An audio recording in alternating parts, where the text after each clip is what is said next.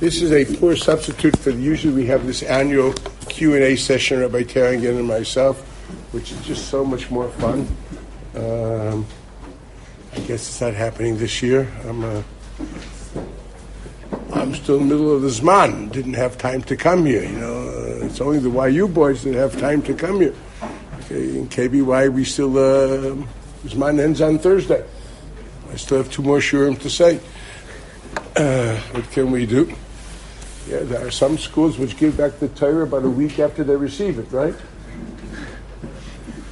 Roughly ten days after you receive it, you give it back. The Jews waited thirty-nine days, but some other institutions of greater learning, they give it back ten days later.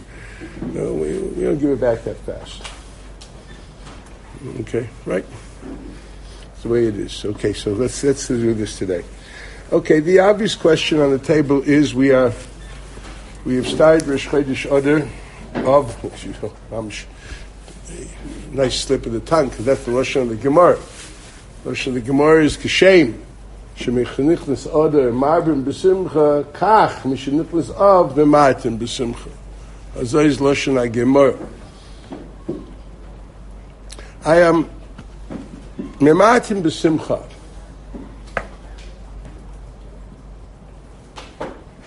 How do you define simcha? So we're going to have to use things. Happiness? Nice. What does that mean? You won't know. Okay. What? What? what how do you define the uh, uh, the the, experience, the emotion of happiness? What exactly do you feel? Giddy? No. What exactly is it that you feel when you're happy? I got to tell you a story to explain how I asked this question when I remember. As a young boy, I learned in Chevron yeshiva. It's a big yeshiva in Yerushalayim. Um, and I once was walking Shabbos Cholamoed Pesach with the Mashgiach, Reb Meir. She was a, a Talmud of Slabodka. You probably don't know who that was. The original Reb Nosson Tzvi Finkel, the founder of, of, of Slabodka Yeshiva, the Rebbe Reb Aharon Kotler, Rebbe Kamenetsky, Rebbe Sekhutner, and so on and so forth. So Reb Meir, the Mashgiach, was mamish his Talmud Muvik. He was a Mashgiach. I always laugh and say this is the criteria for being a Mashgiach. First, he used to say Chaburis and Kotshim and Tyrus in the yeshiva. Knew he can do that, they made him into a Mashgiach. Understand? That was the criteria where I came from. What's meant by Mashgiach? First, he has to know Kachim and Tyrus. Anyway, so Reb Meir is walking with me in the street, and um, and he starts telling me the famous story in Gemora Gittin of Rabbi Yochem and Zakkai being um, they they whisked them out of the oats of uh, uh, Jerusalem in a coffin. And then he meets Vespasian, which is Aspasianus, which at the time was the uh, was the uh, was the general, the commander of the legions, which had laid siege to Jerusalem. And he says to him, "Shom Alechemalka, greetings, King, Emperor." He says, yeah, "I don't understand you, my dear friend. I'm not a king, and if I am a king, why didn't you come earlier?" So the Gemara says, he told them, listen, I know you're a king because the pasuk says that the Levanon ba'Adar Yipol, that the Levanon and Yerushalayim, the base of the Midrash, will fall in the hands of a great king, and we're about to fall to your hands. Obviously now in the Shemaim you're called a king. So he says, uh, and actually it didn't take a few minutes, and the uh, a messenger had come from Rome that the Senate had uh, voted him in to be emperor. Okay? And all of a sudden he had a hormonal reaction, and his right foot swelled up. And that's actually quite normal. When you, very, you, you get hormonal reactions to very good ideas, to very good feelings, and you blow up a bit.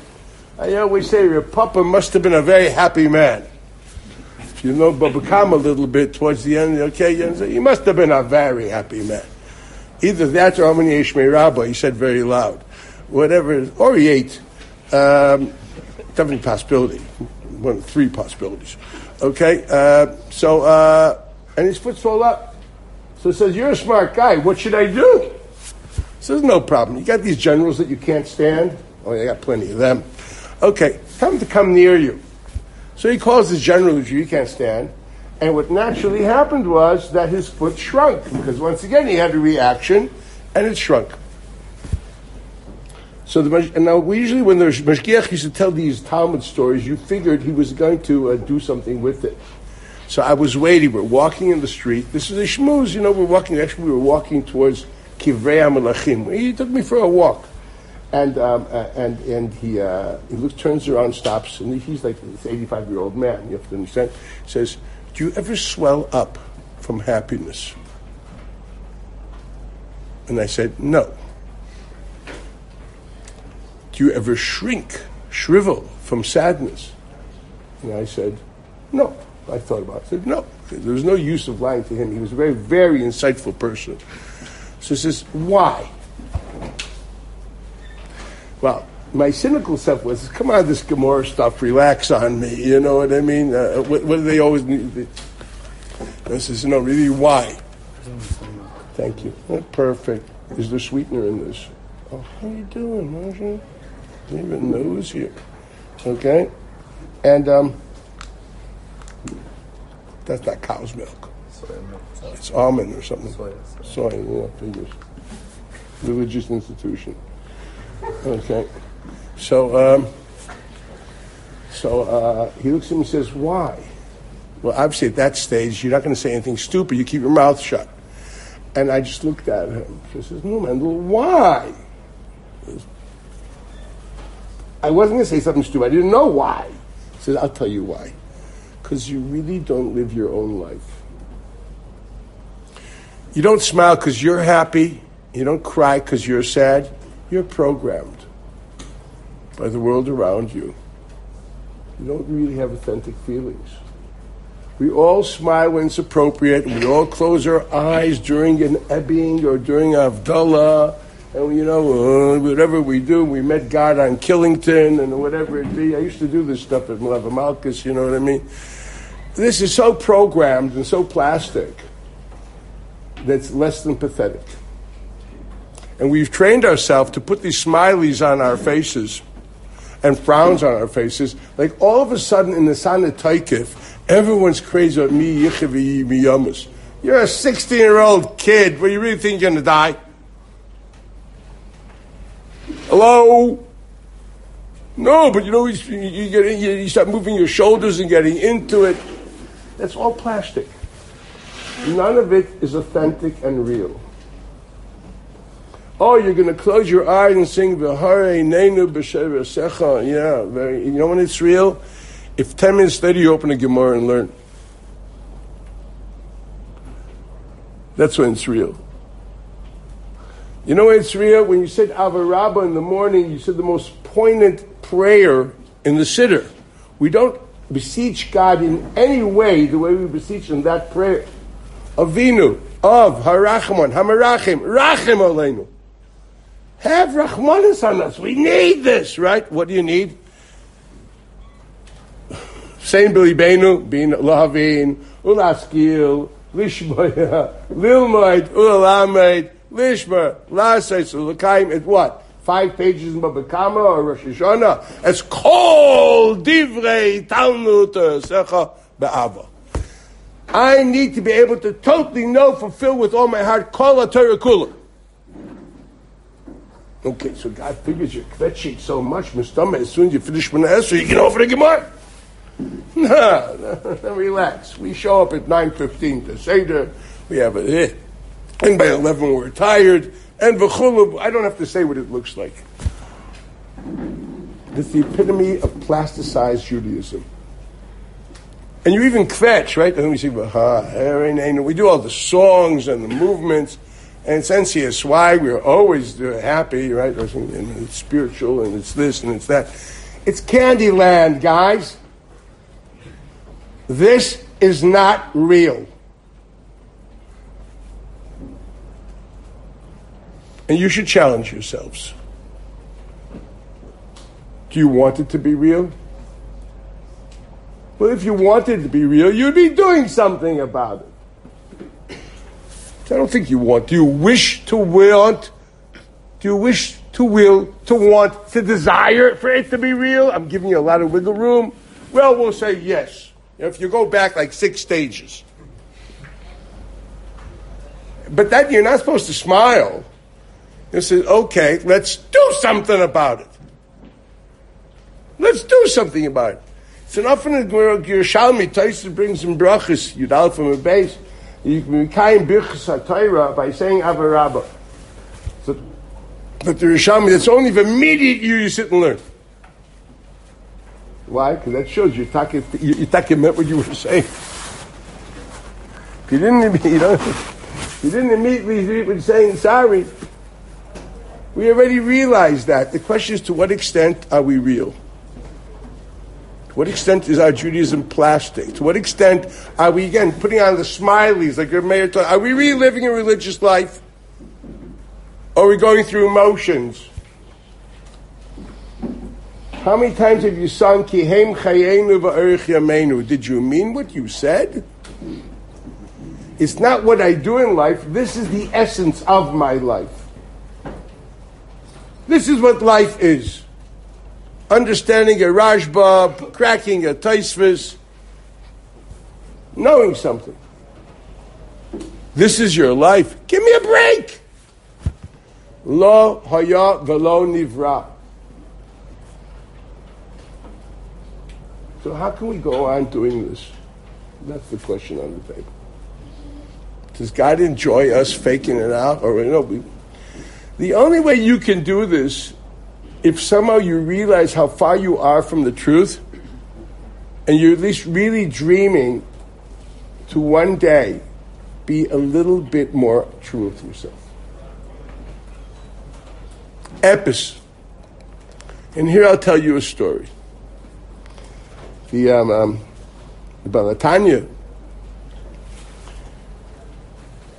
he, not that many people could go for private audience. Before you got to private audience to him, whew, you first had to have a Bechina on Shas, Shalah, and Reishis Chachma by his brother Rebbe Leib. After you pass the Bechina, then you then you take in Oivid Hashem. So now go to the Rebbe and he'll give you advice on Avodas Hashem. That was the way it was once upon a time. Okay, and it was understood in Oivid Hashem is someone which broke his back and learned. Both Sifrei Musar and Avodah, then it was Shalah and Reishis Chachma, and Pashat, good old Gemara Rashi Tosfos. Without that, you're not an Oivid Hashem. You're a wannabe. Halavai, you're a wannabe. I love to, I love, the, wish to will to want to aspire to be. You know, I want to include us all in there because I'm sure we all, when I if, I, if I go there, we're all there, which is great. But let's remember that's what we are. So this young man got into the Rebbe, and he told him, Rebbe, I got to tell you the honest truth. And he starts saying, you know, Chatasi Avisi Pashati, and he starts telling him, listen, I um, I goofed. Rebbe looks up to him and says, no, so what? Guy shakes, thinks, gets red in the face and says, and the truth is, I don't really give a darn. Shouldn't say that, right? I don't care, right? Is that the word? Okay, okay, I don't care.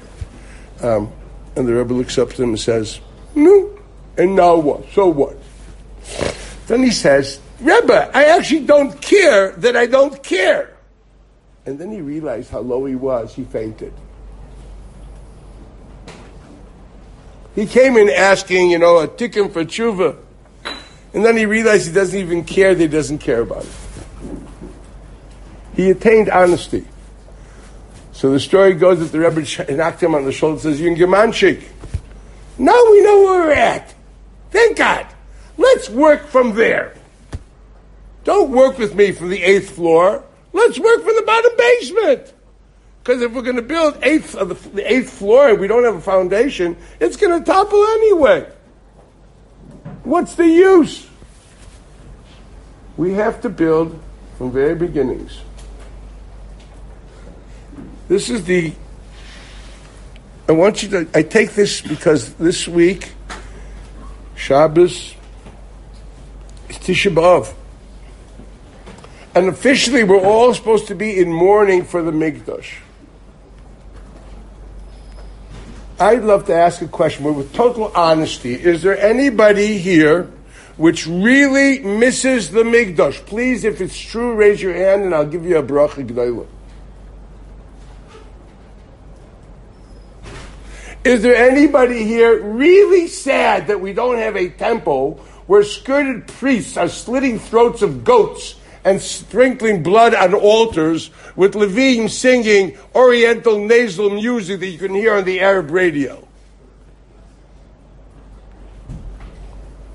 Is there anybody here really mourning for anything? I want a yes for somebody. Somebody should lie to me. I'm very proud of you all. At least you know the truth. Oh, but we're going to have a very uplifting kinos. I mean, this is like pathetic. Don't you understand? We don't have the bottom basement. And you're going to be crying about what happened during the Crusades, which is most of the kinos are. Okay? Are you really, do you feel terrible about what happened in the Crusades to you? Do you? Feel terrible? Is it, do you feel really terrible that they burnt the Talmud back way then and during the time of Aram Rutenberg? I mean, we have our stroke today. What happened then? Who cares? You know what I mean? Come on. Okay, come on. Or you can sit on the floor at the Kotel and you're all going to do this kumsitz together, right? And it's going to be inspiring. I'm telling you, it's like I, I used to convince guys that they met God on Killington, you know, when they were doing mountain biking. You know what I mean? But you didn't meet God in Killington. You bruised your knees in Killington. That's what you did. Okay. Then you said, oh, God. Goes, oh, that's the God you met in Killington. Mount Killington, Vermont. We go skiing. Okay. Uh, I'm trying to say, how real is this? I really should stop here. Because something is telling me that never ever, no one ever spoke to you this way. I'm literally taking the carpet under your feet of most of your comfort zone with your religious posture. It's okay. I feel comfortable doing this. I do it with my students the whole time. Ask him. You know what I mean? That's how you learn how to learn. By first showing them they don't know anything. After you so you destroy them, then you can rebuild it. It's called Soisa Amanas Livnois, it's called Binyan, right? So you want to build anything, you first have to destroy, literally, decimate the artificialities which are really not real. The Gemara says that after the first Chorban, the Nevi'im could no more say, describe God as Gadol, Gibor, V'Norah. They couldn't see God. Is God awesome? I don't see it. The Goyim are having a party in his Kodesh HaKadoshim, and, and, and it doesn't, no fire is striking them. Is he really awesome? Oh, he's so strong. His poor nation is thrown and torn to pieces between seventy wolves. He didn't do anything about it. I don't see his Gibor, you know. Ayeg V'Raisav, Ayin V'Raisav. Rashi says, why did they stop saying it? Ki yodim es ribainam ki sona sheker hu. God does not want, does not like lying. If you don't say things that you describe him when you're not honest about it, he wants your honest feelings expressed in words. If you don't honestly feel that way, don't call him that. He doesn't need to be buttered up. He doesn't have a battered ego. He wants your recognition for your sake. But what's the use of paying lip service if there's nothing of you behind the words? That's the issue on the table. They knew their Lord that he hates things which are dishonest. Sheker is a terrible thing.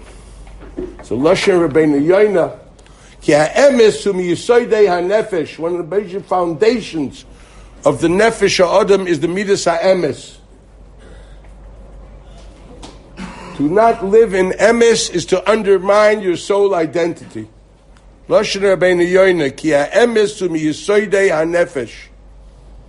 He says because of that, interesting, even if Gezel Akum, stealing from a non-Jew, there's a machlekes in time, naniach it's mutter, or kulam alaptika, the gnevas das, lying, cheating, you know what I mean? Like, like, like playing on him, you know, playing him, as we say, okay?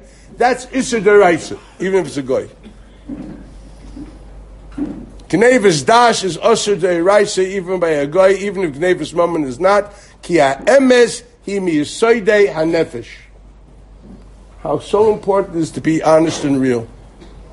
How so opposite of Judaism is to be external, shallow, plastic. So how exactly are you going to go through Tisha B'Av? And that's the question on the table. You poor kids, you know what I mean, in nine days, whatever they don't let you do, why not? You're going through the motions. What's also nice, at least you're identifying with Jewish tradition. It has a value, okay? And it's the official Jewish mourning day, so I figure, I don't know, I'm not mourning, but I identify with the Jews that did mourn, if there are any for real. There must be some, okay? Maybe that's okay, but that's not real. Is that what you really think and say? And if you'd say that, that would be good. At least you're honest. But no, you're not going to do that. I know what happens, brother, and I used to do this here. You're going to go through the motions, and different rabbis are going to do these fifty-minute things with these kinos, and you're going to say, uh-huh, what else is new? Come on, when's this over? you, know, you know what I mean? Come on, is this real? It gets worse. And that is, as we know, based on the Ramban and Torah Sa'adam, not that posh, but it's a Ramban in Torah Sa'adam, it's a, where he describes Hilchas Avelis, where he literally describes that the uh, Avelis of uh, the uh, nine days is equivalent to Shloshim, to thirty days of mourning. That's your Ramban in Torah Sa'adam, which l'chayra, the natural uh, continues with that logic would be that the minhag of the uh, three weeks is like the Shtemeser Chodesh, like the twelve months of parents. This has no source in Rishonim at all. It's all based on one Ramban, which equates the din of kibbutz uh, to shloshim. That's a that's a Ramban. Not sure if we would take it that far, but Reb Soloveitchik took it very far to the extent he poskened with that. Um, whatever, but that's definitely there. Which is a nice way to say that we are, so to speak, doing an, introver- an inverted system of Avelus. Instead of starting with Aninus, Avelus, Yom Rishon, which is Deiraisa, according to Rev Rishonim, ultimately Shiva, finally Shleishim, and then Shtemeser Chodesh, we do the opposite.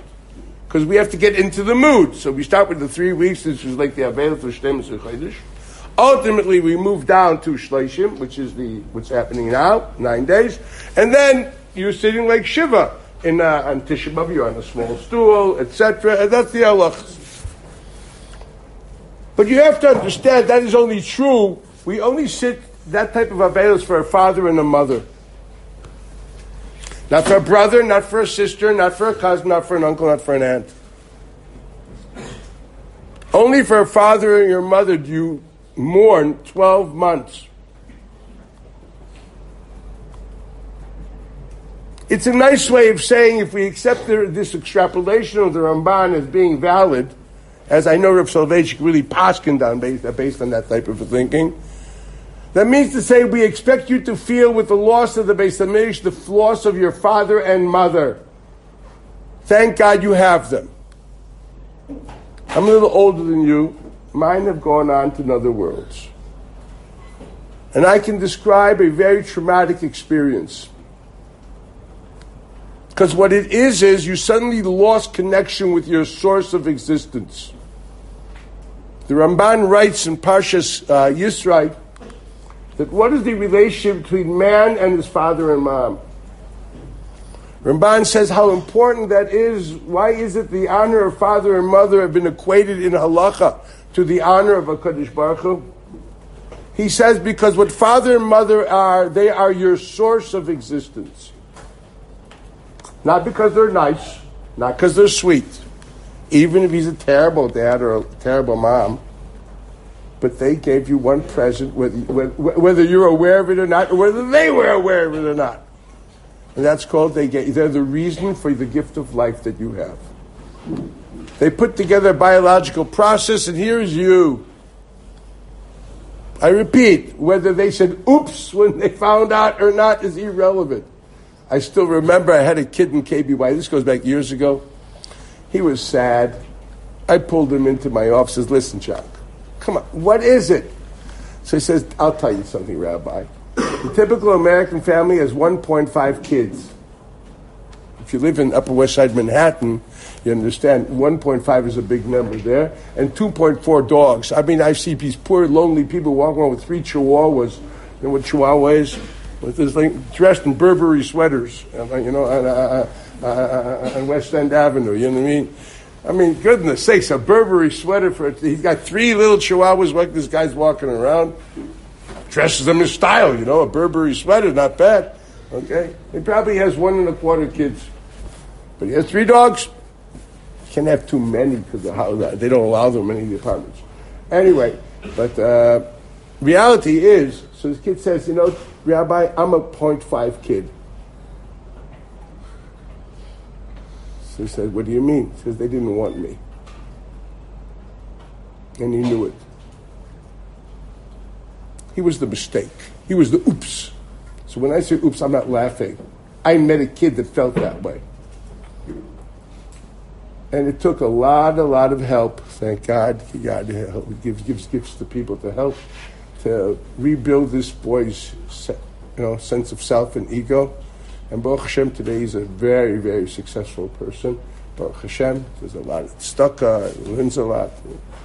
He was less than a broken kli, believe me, because he was point five. He was less than the Burberry sweatered chihuahua, because at least they wanted them. So you understand, um, I don't know why I got into that one, but it doesn't matter. When you, um, how did I get into that? I lost my train of thought. Does it matter? Doesn't matter. We'll go further anyway. Who cares? Okay, so um, when your dad and mom, it's not because they wanted you. Right, that's it. Even if they said oops, right? That's what I had to explain what the word oops means. Okay? They get, they're the source of your gift of, of your life. And the idea of Judaism demands for man always to look backwards to his source, and always to see himself as a derivative of a primary source. And the Ramban writes, if you train to honor your source, you will ultimately look back to your primary source, which is HaKadosh Baruch Hu. And he literally writes, and there will be Yuchabed, Ha'aba HaKadmoin, the old daddy, the source of it all, which is HaKadosh Baruch Hu. Ramban writes, why do you think it's a criminal offense to kidnap a kid and and sell him? Why is it Chayiv Misa? So the Ramban says, but you know why? Because he'll never see his source. He won't know his daddy and his mommy. He'll never be able to see his source. He won't be able to train himself to constantly look to source reality. And he's lost the biggest kli possible for Yerushalayim. So when we talk about losing dad and mom, it's losing my anchor to the source of my identity. It's losing my tool to get closer to understanding and respecting my primary source, which is the Kodesh Baruch Hu. And the loss of the Beis Hamikdash, obviously, according to this, is the loss of the source of my identity. Does anybody feel entrenched in Mikdash? It becomes like father and mother, and I've lost my anchor of identity. The answer is going to be, again, a flat no. And that's impossible. Because Iker Avelis is Belev. This is, I can tell you a share on that, but this is not the place. Iker Aninus is Belev, and according to Rambam, all Avelis is nothing more than an extension of the halachas of Aninus. Aninus is the stage before burial where we don't really do anything. we're just broken up, and we're putted for mitzvahs. The pasuk that the source of Avelus Deiraisa, the Rambam brings in Hilchos Avelus, Perik Aleph Ulach Aleph, is from a pasuk of Aninus. It is obviously the Rambam understands that the expressions of Avelus, which we do post-Klura, are nothing more than external expressions of feelings you had originally pre-Klura when you were broken up. And that's the Iker Avelus. Well, let's try to understand what this Avelus is for, because this will somehow bring... I, I can make meaning of this, because this has to become meaningful. Because if it won't be meaningful, I shudder to think of it. Young boys who want to sit and learn, you guys are crazy, right? You spend six weeks here to learn two Zdorim a day. Man, I, I, can, I, I got a nephew in, you know, in, a, in another camp where they do Tiyulim all day. So it's unbelievable, right? You want to do something right. What are you supposed to be doing? What's Avelus for? What do you feel in Avelus? Because that's what you're supposed to be feeling in this Migdash business. The Rambam writes in Hilchos Avelus, he describes exactly what a Ovel is supposed to be feeling. He actually says, this is the primary reason of the din of Avelus. So the Rambam is follows. If I can find it, I haven't seen this for a while. No, this is beforehand. I would...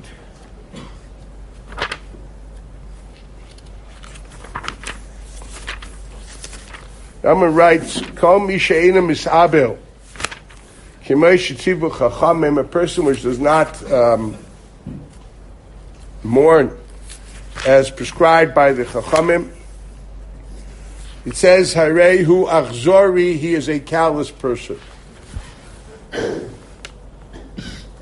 Achzori means callous, lacks basic healthy sensitivities. And the Rambam continues and writes, what does that mean? Well, I peruse over here to find it, and I'll tell you about it in the meantime. So the Rambam writes, Ella, you're supposed to be feeling the first three days of Avelus, Ki'ilu cherev munachas lo al tzavoroi. Did you ever read a little bit of Greek mythology? Damocles' sword? Okay, forget it. Uh, today's high schools. Okay, you know what I mean? I, I, I, I encounter that after my students, you know, they, they, they, they have no culture. They, I don't know what the high schools are like today. Anyway, so um, the first three, three days of Avelus, you're supposed to feel, literally, a sword next to your neck. After the third day until the seventh,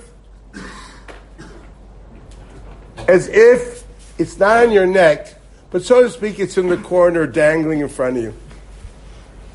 From then further, for the rest of your life, you constantly see it wherever you walk in the market.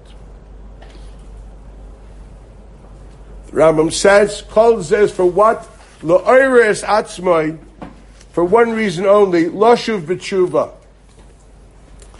The kiyum din of Avelus, all these specific externalities have one purpose of Aninus Shebelev, is to cash in on a trauma, and I'll explain that trauma in a minute, for to sh- decide to change things, and change your lifestyle, and change change, change you. Do tshuva. Here it is. Perik Yud Gimel. Let me read it. Halachi Yud Beis. Kol mi she'eino mis'abel k'mo shetzivu chachamim, harei ze achzari. Ella, there are three stages. Pachad, da'aga. Pachad means you, you, you're terrorized. You're frightened. Da'aga means concerned. Equals you're not frozen anymore, but now you can start thinking, hey, what do I do?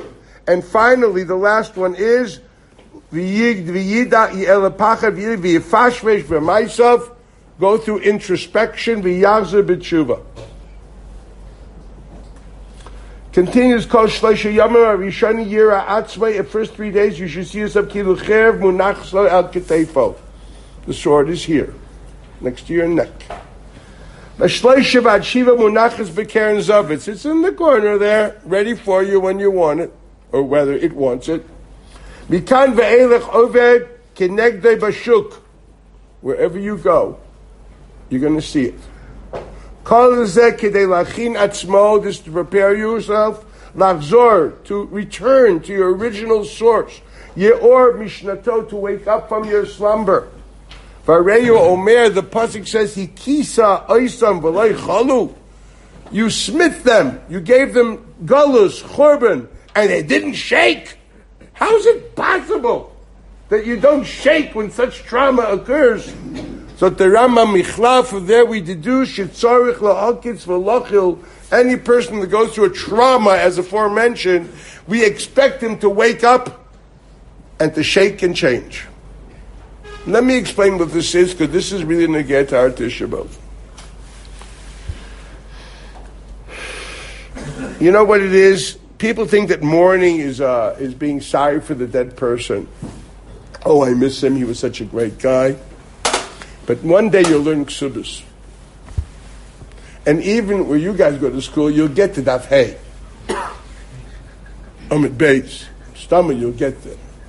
Okay? Hopefully. Okay? Okay? There's a Rashi writes them Mefurish that the tsar, the pain on the lost relative, is not a mitzvah. That tsar shel reshus. Why is it not a mitzvah? Because why would God command things which are obvious? Am I supposed to be commanded to love my wife? Imagine telling my wife, Suzanne, the Rambam writes, I have to love you. Brother dear, I'll end up sleeping in the doghouse. There ain't no way. You, you love me because it's a Rambam? Got news for you. Okay? Hopefully normal people are in tsar when a close per- person close to them, you know, passes on. You don't need a commandment for things which are obvious, hopefully, in a normal world. Okay? I would hope so. Okay? Uh, that's Rashi in Ksubah. So what is the mitzvah, the tsar of mitzvah of Avelis? The tsar of mitzvah of Avelis is not because someone died. It's because all of a sudden you've encountered mortality. We all think we're going to live forever. Your age? Are you kidding? When you guys say, Al Tashlichena Le'ezikna, you think of some old granddaddy over there in the shul walking with a cane. Me, I'm here forever. Right? Everyone thinks they're here forever. And thank God for Botox, the ladies also think they're here forever. Well, they're not. And what happens when you see death, it suddenly hits you that no one's here forever. And all of a sudden you encounter mortality. And that's what you feel. You feel the knife next to your neck. And I can tell you this is not just a Rambam, it's true. I went through Avelis with my father and my mother and a sister, actually. You, you encounter mortality, you realize, you know what? No one's here forever. You know, the first thing I did when I got out of the shiva, when my dad passed away, oh, it's a long time ago already, I went and bought, I said, all of a sudden, whoops, I don't have an insurance policy. I have to worry about my wife. I was a young guy. I went and bought myself a heavy insurance policy. I suddenly realized I don't live forever. It hit me. It suddenly became real that Shuv Yom Echad Lifnei Misascha can be tomorrow. Not just theoretically, all of a sudden I encountered mortality. Life is not forever. And then you start reading those books that tell you, well, it's a, it's a short voyage, guys. You might as well make the most of it. And I say that every time on Shabbos in the morning. And they say, hey, Rabbi, how you doing? So I say, you know, I just, on Shabbos, I say, Yemei Shnei Seim, Shivim Shana. Vim B'Gvurot, Shmoinim Shama.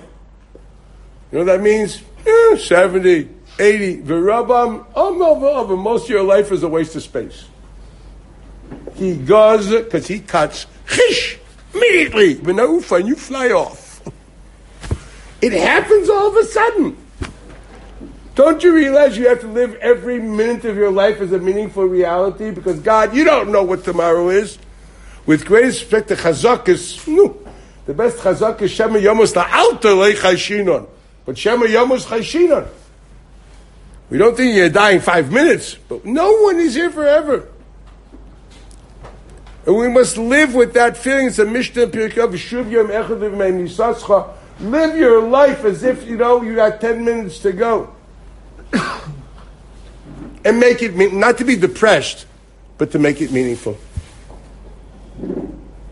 And that's what Avelis is supposed to be about, not giggling about pictures. Oh, didn't he look cute here? And things like that. That's the antithesis of Avelis. Avelis is not to cry over the dead. Avelis is to think of mortality, how we make our lives meaningful. How do we make our lives meaningful? And that's what the Kaddish is all about. You suddenly say, listen, my life's purpose is to Yiskadel v'Yiskadel Shmei Rabbah. I must enhance the understanding and the covet of Shemaim in this universe. That's my job. I have to internalize that my job is to make the world a better world by the time I leave than it was on my birthday. I've got to get more covered Shemayim, more covered for HaKadosh Baruch Hu and his value system by the time you, you're out than it was on your birthday. And each and every one of us can and has the capability of having an impact somewhere along the way. There's not one Jewish soul who doesn't have a unique job of Ribui Kavod Shamayim, each in his own way. And your job is to actually, will you please start doing it? Maybe it means to, you know, be nice to the little kid selling uh, Girl Scout cookies. I don't know, smile. I don't know what it is. I couldn't care less. Some ways of, of enhancing God awareness and appreciation of God and His Torah in the world. It's a pasuk in Yeshayahu. Kol hanikra v'shmi, all called by my name, equals all that I created. Lichvodit was for my glory. Barasiv, I created. Yitzartiv, I formed it. Afasisiv, also made it, equals brought it into reality. It's a pasuk in Navi. And that's our job. And that's our job. Yes. How does this fit with Mikdash? Well, let me explain. And I can tell you honestly, I, I spent a lot of time thinking about this. And um, through the years, I tried my best, I, as I said, wish to will to want to aspire to be honest with my religion. And I think you have to be honest with the Taisvus, you know what I mean? I, always, I have a big cloud. The Rambam writes that why, before you do philosophies or metaphysics, you're supposed to know Shas. So he writes, Havayis Dabai V'Rava, before you learn Chassidus, before you learn Kabbalah, before everything. First of all, Rama writes, you're supposed to know Havayis Dabai V'Rava. Why? Isn't all this Torah? Yes, but so what? Because Shas is Miyashev Es HaMoach V'Salev. Talmud Bavli teaches you disciplined thinking and ultimately disciplined feeling. But that's only if you learn in a disciplined way. Equals, you know what, without going into particulars, you read a text, you ask, what does the text really say? Not how you put yourself in the text, or what could be the text. What does the text really say? I always tell my students, I had a Rebbe, learned with him for ten, twelve years. Whenever we learned a Rajba, he would pull out, a memory of course, all the parallel Lashonis of Rajba and Shas and the Tshuvas. And then he would say, this is what the Rajba means, by language, et cetera, by parallels. He didn't, he didn't have F. Shaloimar. He knew what the Rajba meant because he held the Rajba's pulse, because he knew it. You want to know a Rambam? Know all Kisvei a Rambam. And then you'll know exactly how he thinks, and you'd be surprised he wasn't yeshivish. Personally, the Rambam never learned Reb Chaim. You be honest about this. If you read the Rambam, if you read his writings, you read totally how he thinks and his language, you chop how he worked. And the usage of thought, the way it is today, is so far from foreign to his language, it's funny. It's called being intellectually honest. If you're honest and you want to know a truth, you'll find it. And that's miyashiv v'samayach v'saleif. You become a true seeker of truth Not what can I say or how does this make me feel good. It's a good vort. Don't you like it? Isn't it nice? Isn't it inspiring? You know, I always do this when people, t- after I say a shir somewhere, wherever it be, and these people come up and say, oh, Rabbi, that was beautiful. And my retort is, my wife is supposed to be beautiful. This is supposed to be true. So beauty is totally irrelevant. Aesthetics has nothing to do with truth. It can be ugly, but it's the truth. If you would have told me, Rabbi, this was true, I would have been complimented. You told me it's aesthetic, that means I conned you and you're willing to be conned. Irrelevant. Irrelevant. One and one is two. It doesn't have to be good. It doesn't have to be bad. It's a truth. It's an objective reality. Good, bad, beautiful, ugly are subjective terms, what it does to you. I want to know what the text says. A beautiful shtickl Torah, yeah, I did that until the bar mitzvah. Something emes is from the bar mitzvah. The biggest side. When you say v'tayr libeinu la'avdecha be'emes, think about everything we spoke about today. God, can you please help me be honest? So here I'm going to tell you about the Mikdash. You know, um, the Mikdash, Rama writes in Hilchot Beis HaBchira, in Perik Aleph,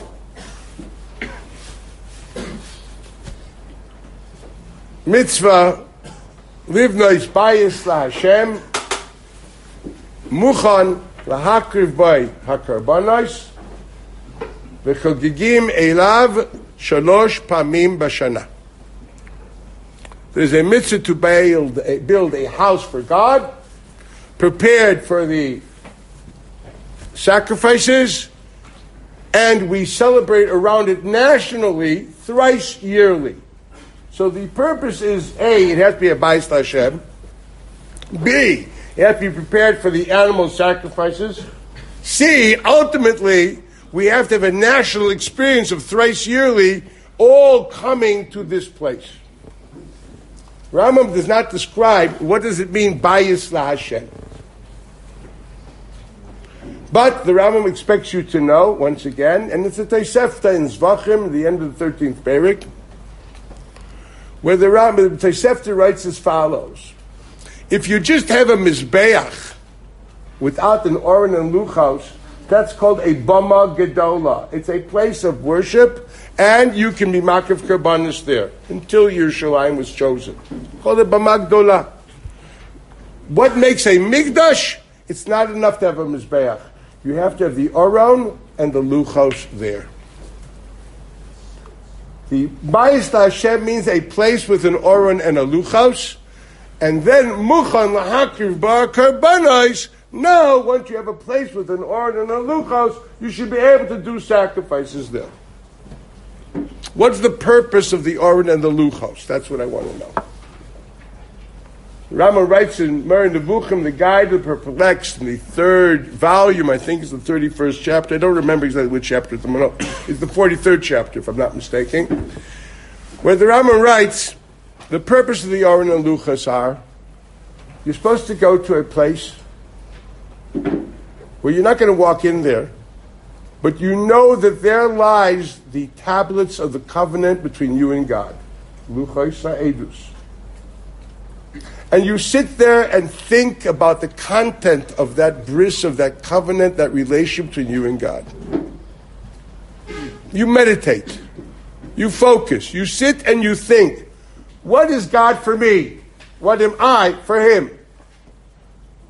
That's Bayis L'Hashem. A place of encounter between man and God. For man is in search of God, and God is in search of man. He wants you to sit down and think about it. Think about your relationship. Each person here has a different relationship with God. Hopefully, if you've been taught to daven like a mensch, you understand that you have to constantly try to understand it. And our lives are different. And everybody's life is different, complex. Sometimes God is nice to me. Sometimes he's terrible. Let's be honest. Sometimes it's rough. Sometimes it's easy. Sometimes he makes no sense. Sometimes he's unbelievable. Sometimes he is terrible and there's Auschwitz and Majdanek. And sometimes he's beautiful and there's Yom HaTzmaut. In our, my lifetime, that whole thing's happened, okay? So I see it. I've seen it. I'm a product of that period of time. Yeah.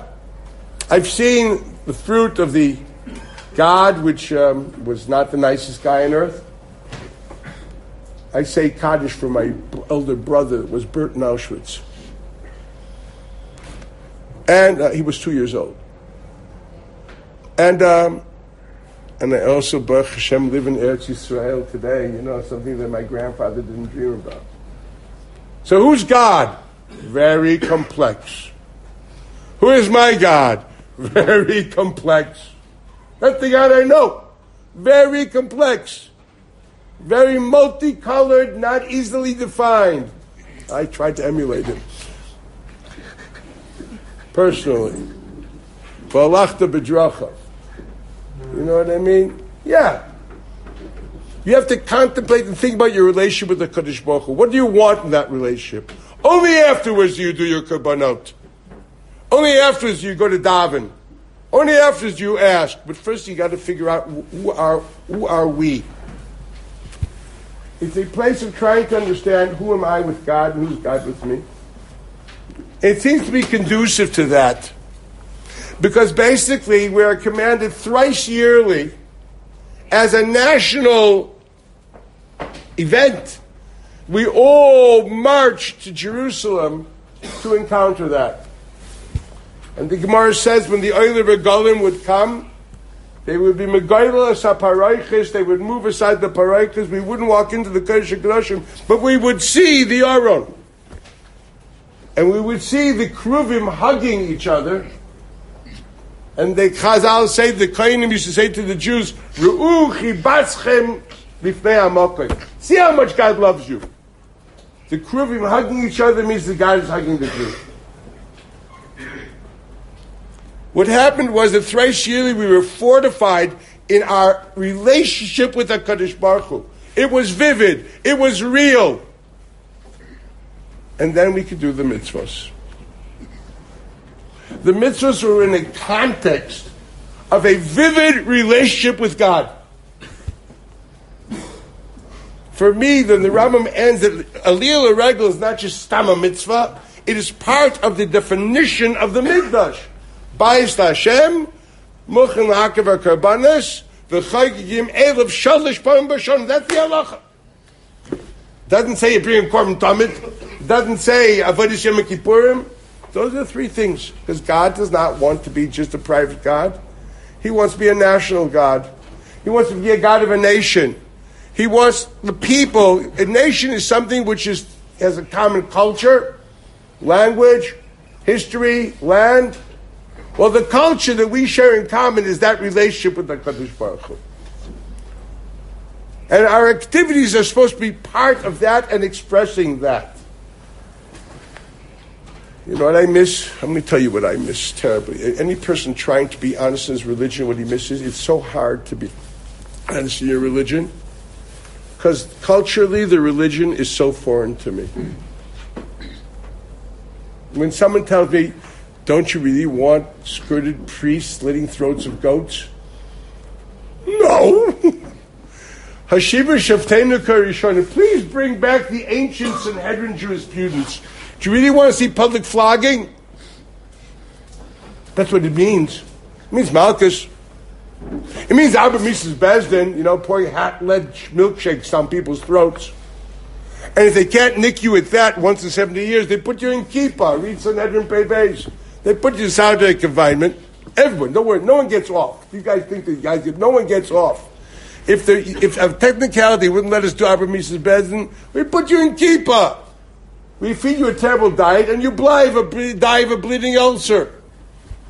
I'd rather get stoned, I mean, with stones, than, uh, than, than, than, than die of a bleeding ulcer. I mean, the, I, did, I didn't want you to misunderstand me, you understand? I'd rather get stoned could mean something else. So, I mean, with stones, right? I'd definitely rather get stoned with stones than uh, or get my head chopped off to die of a bleeding ulcer. That, everyone dies! And that's what you pray for. And you actually tell God, I'm distraught because we don't have that. Are you really in bad shape because you don't put hot milkshakes, let, let milkshakes down people's throats?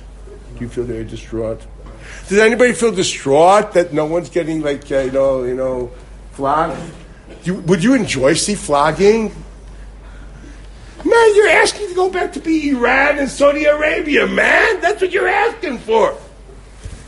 Do you realize what you're asking for three times daily? You're lying to your teeth. You think it's funny. And I stand in front of God like an idiot. Say, God, I, I, you know what I do? I say, God, I don't really want this. Can I be blunt with you? I actually don't want this at the moment. But I know you want it. And I know that what you want is the right thing. So help me want to want this. That's how I pray. That's my kavanah when I say that bracha. Help me want to want this because you want it. And what you want is what I want. At least I'm supposed to want. Help me want what you want. Not because I identify with your goal, with, with, with this uh, flogging, but I know that's your ratzon, and that's the mitzvah of the ratzon. I want that to happen. Not because I want the flogging, because I want you, let your will be fulfilled. But you have to be honest about that. And if you never asked the question, you didn't say, did I never daven Shmoneh Esrei? We are so far culturally for what religion really wants us to be. And he'll tell you another story. It's a famous one. I always tell it over. I used to do recruiting for K B Y. I used to like run the program, whatever it was over there. Thank God I retired. Sit and learn, teach. Don't have to waste my time. You know, I used to actually teach here every night. Okay. You know, there was one year I taught here in the morning. Okay. Um, and um, so I used to have to never spend six weeks a year going literally internationally, South Africa, Europe, America, to go, you know, interview these, excuse me, acneed adolescents, and, you know, and to smile my, through my nose and, you know, and, and see whether he knows anything. And if yes, I will take him to K B Y. Anyway, so at the end, I, uh, so the, the best time I always had was when I, no one would bother me, because everyone always somehow thinks, I'm, I feel sometimes I'm like flypaper.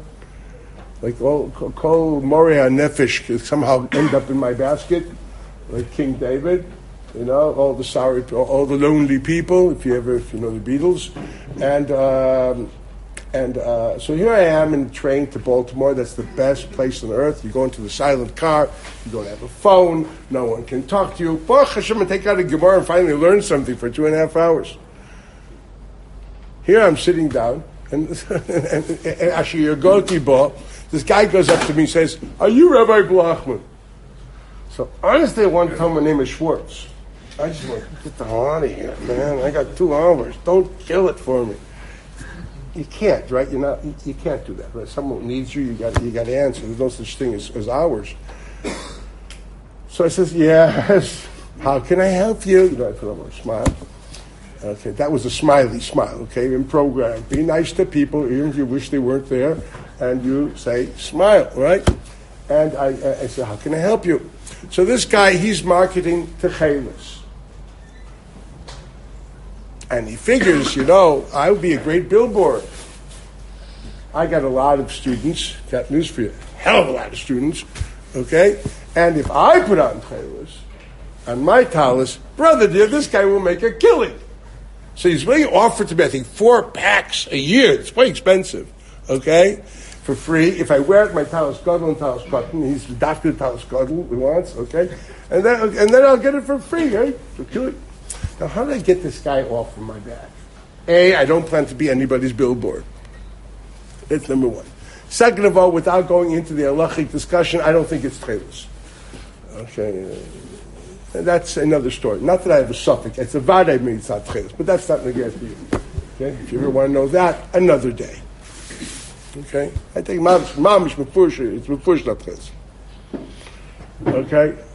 It's not ever suffix, suffix, you have bonus, suffix, you erase it with the old, and you speak with the random suffix. No, no, no, no, it's a garnished. There's nothing there. Okay? Should I tell you why? I'll tell you why. Because they, they, they write over there and they're writing the molecular structure of, of, of indigo and of this chalitz is the same thing. Now, anybody who learned high school chemistry knows if that's the case, you can't have a chemical test to discern between indigo and this. And so, for Gemara, there's a chemical test to discern between tchilas and tchayila. The Chmafursh and Gemara, that they're not the same molecular structure. Al-Kochel, this is not tchilas. That's all. But der Chaga, my Musker, weiter. Okay, it's another pasha. To me, it's a bias of bekutcha. I don't think twice. You know, I am not the habit of taking prisoners. Anyway, so now that this is the emes, I, I, how do I get rid of him? That's the real problem. How do I get rid of this guy? That'd be nice, right? So I tell him, you know, I would love to do this for you, but the problem is, it doesn't work for me. He says, what do you mean it doesn't work for you? So I'll tell you. The Gemara says, Menachas, why did God want Techelis? Techelis, Daimer Leyam. You think of Techelis, you think of the beach. And the Yam is Daimer Lerakia. You think of the beach, you think of the sky. And you think of the sky, Lerakia, you think of Kisei HaKavod. So you put glue and you think Kisei HaKavod. So he says, yeah, right, right, right. So then I said, look, I want to tell you the honest truth. Don't judge me. I say, when I think blue, I think an Energizer drink. I don't even think about the beach. And if I get to the beach, I'm not sure I'm thinking about the water and no comment.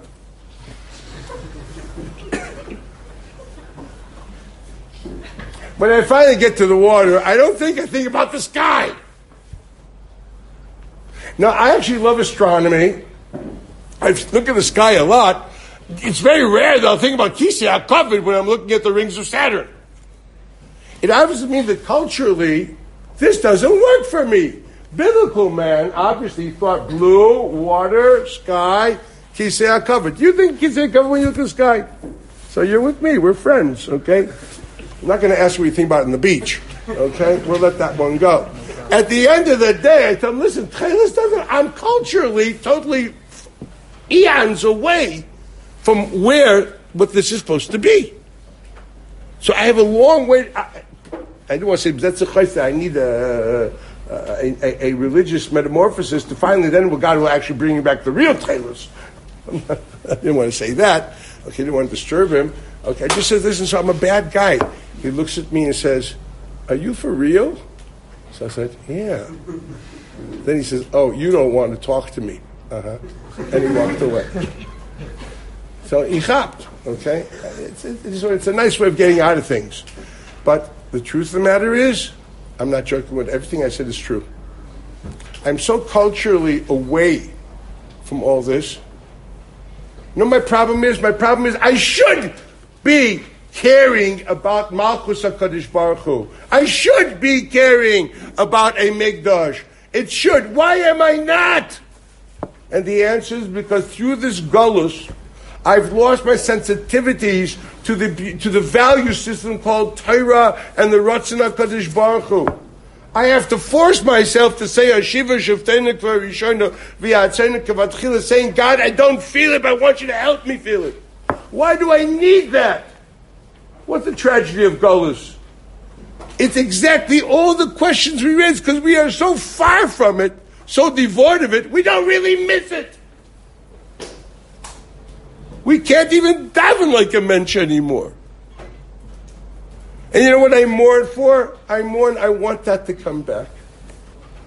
I want to be able to, God, not just to be the head of my religious order, but the, my source.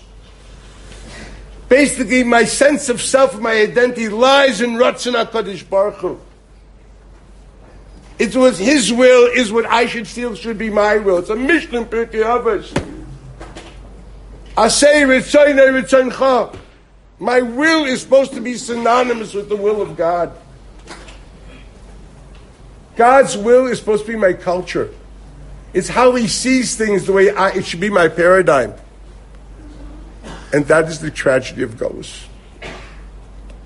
We wrote a lot of good books in Golis. We became very, very religious practitioners, but we lost one thing. Judaism as my culture, as my paradigm, as the way I see things, no, we've lost that. We've lost it big time. We are products of Western culture which observe Jewish religion. But Jewish thought, Jewish sensitivities, and Jewish values, God's thought, God's values, we are so far from it. Now, I think of the ancient people. Rambam writes in Hilchos Avodah Zarah. Now Avodah Zarah started, they looked at the stars. They figured, look, God placed the stars, and the stars are higher than us. That means God is sending me a message that they are spiritually more important than me. Did you ever look at the stars and feel that? Do you realize what natural man was originally? Everything you saw in the world, you saw a message from God. Magadlu masecha Hashem v'chulu. Eshamecha masez b'secha. I see the sky. I see your actions. I realize your will. We are culturally Westerners, not culturally Jewish. We are religious. We are practitioners. We, but you know what? It's all programmed because it's not us. We are products of the Western world. And what makes us feel good or bad, smile or cry, are our Western values. And we feel queasy about skirted priests slitting throats of goats. We do. Talmud Sheshachot, we do. We learn Chassidus for that. It's a Bechina of this. It's a Bechina of that. You know, that makes life easy. Kick it into the Bechina world, and you can be comfortable with it. The problem is God wants it to happen for real. He doesn't want a Bechina of a Shiva Sheptein and Kvar Yishoyna. He's a freaking Sanhedrin. Learn Masechta Sanhedrin. That's what he wants to happen. You know, I once told my mom, I said, my mom's a friend of... Mom, you want Mashiach? She says, of course. But Mom, it's going to be a monarchy. You won't be able to vote him out. Can you imagine if it was Obama and you're stuck with him? That was Obama days, you understand? Okay. No, it can't be. Yeah, Mom. What do you mean? But it says he's going to be wise. I said, yeah, but look at Shlomo Melch. He was wise. His son was a jerk. Rechavam. You don't know who the second king is going to be. You only know the first. And you can't vote him out. It's going to be a monarchy. No more Senate and Congress. You ain't voting anymore, Mom. You sure you want this? She says, are you serious? She says, yeah, Mom, I'm serious. Do you want this? Not sure. Good. Now you got to figure out what you want. Poor my poor mom. I hope she figured it out by the time it was over. You know what I mean? But that, it's the truth. Have you ever decided to basically ask how religious you really are? And that's what I mourn for. I mourn for a Beis Hamikdash where I can sit down and understand my relationship with God and His relationship with me, and try to. All my karbanos, all my mitzvahs should be coming out of that contemplation, out of that relationship.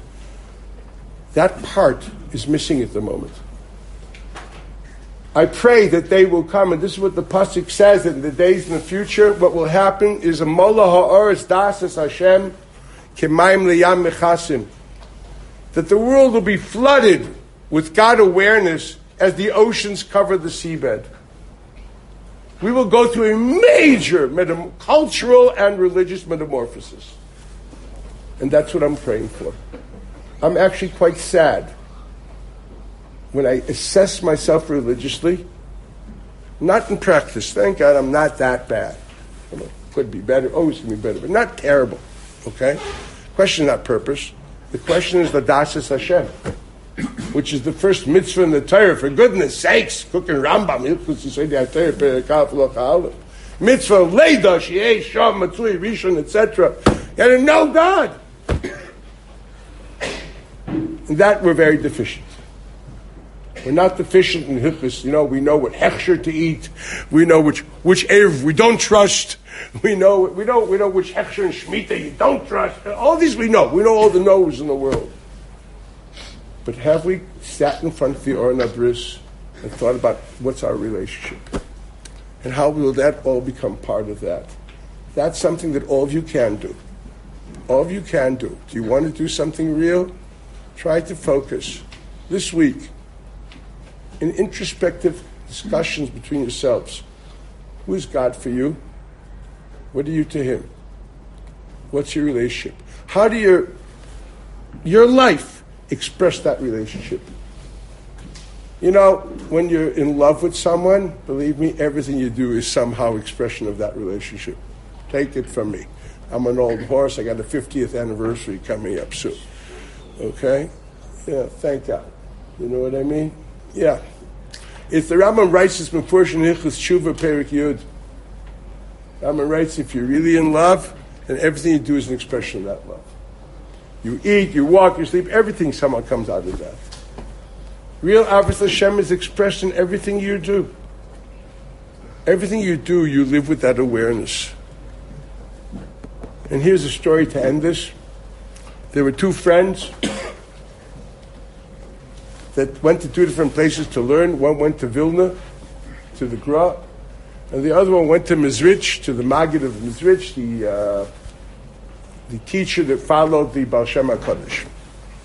The old friends met together one day, and, and, and Mister Vilna says to Missus Mizrich, like, what the hell are you doing there? Come to us in Vilna, we know how to crack the taisvus, you know, we do it right. So Mister Mizrich says to Mister Vilna, you know, there's one thing they teach us there that, believe me, no one else teaches. And what do they teach you? They teach us to read thoughts. Says, ah, come on. What am I thinking about now? Says Mister Vilna to Mister Mizrich. Mister Mizrich looks at his, his forehead and says, you're thinking about God. He says, are you kidding? Ah, that's why you should go to Mizrich. They teach us to think about God. So I actually went to Vilna. But this message is right. You know what this week is for? Try thinking about God. Not just the liturgy, not just the official Hebrew words. No, no. Who's God for you? What's your relationship with him? Who's the God of history of your family? What does it mean to you? Try to learn more about that. Get your advisors and your teachers to, you know, do the real work.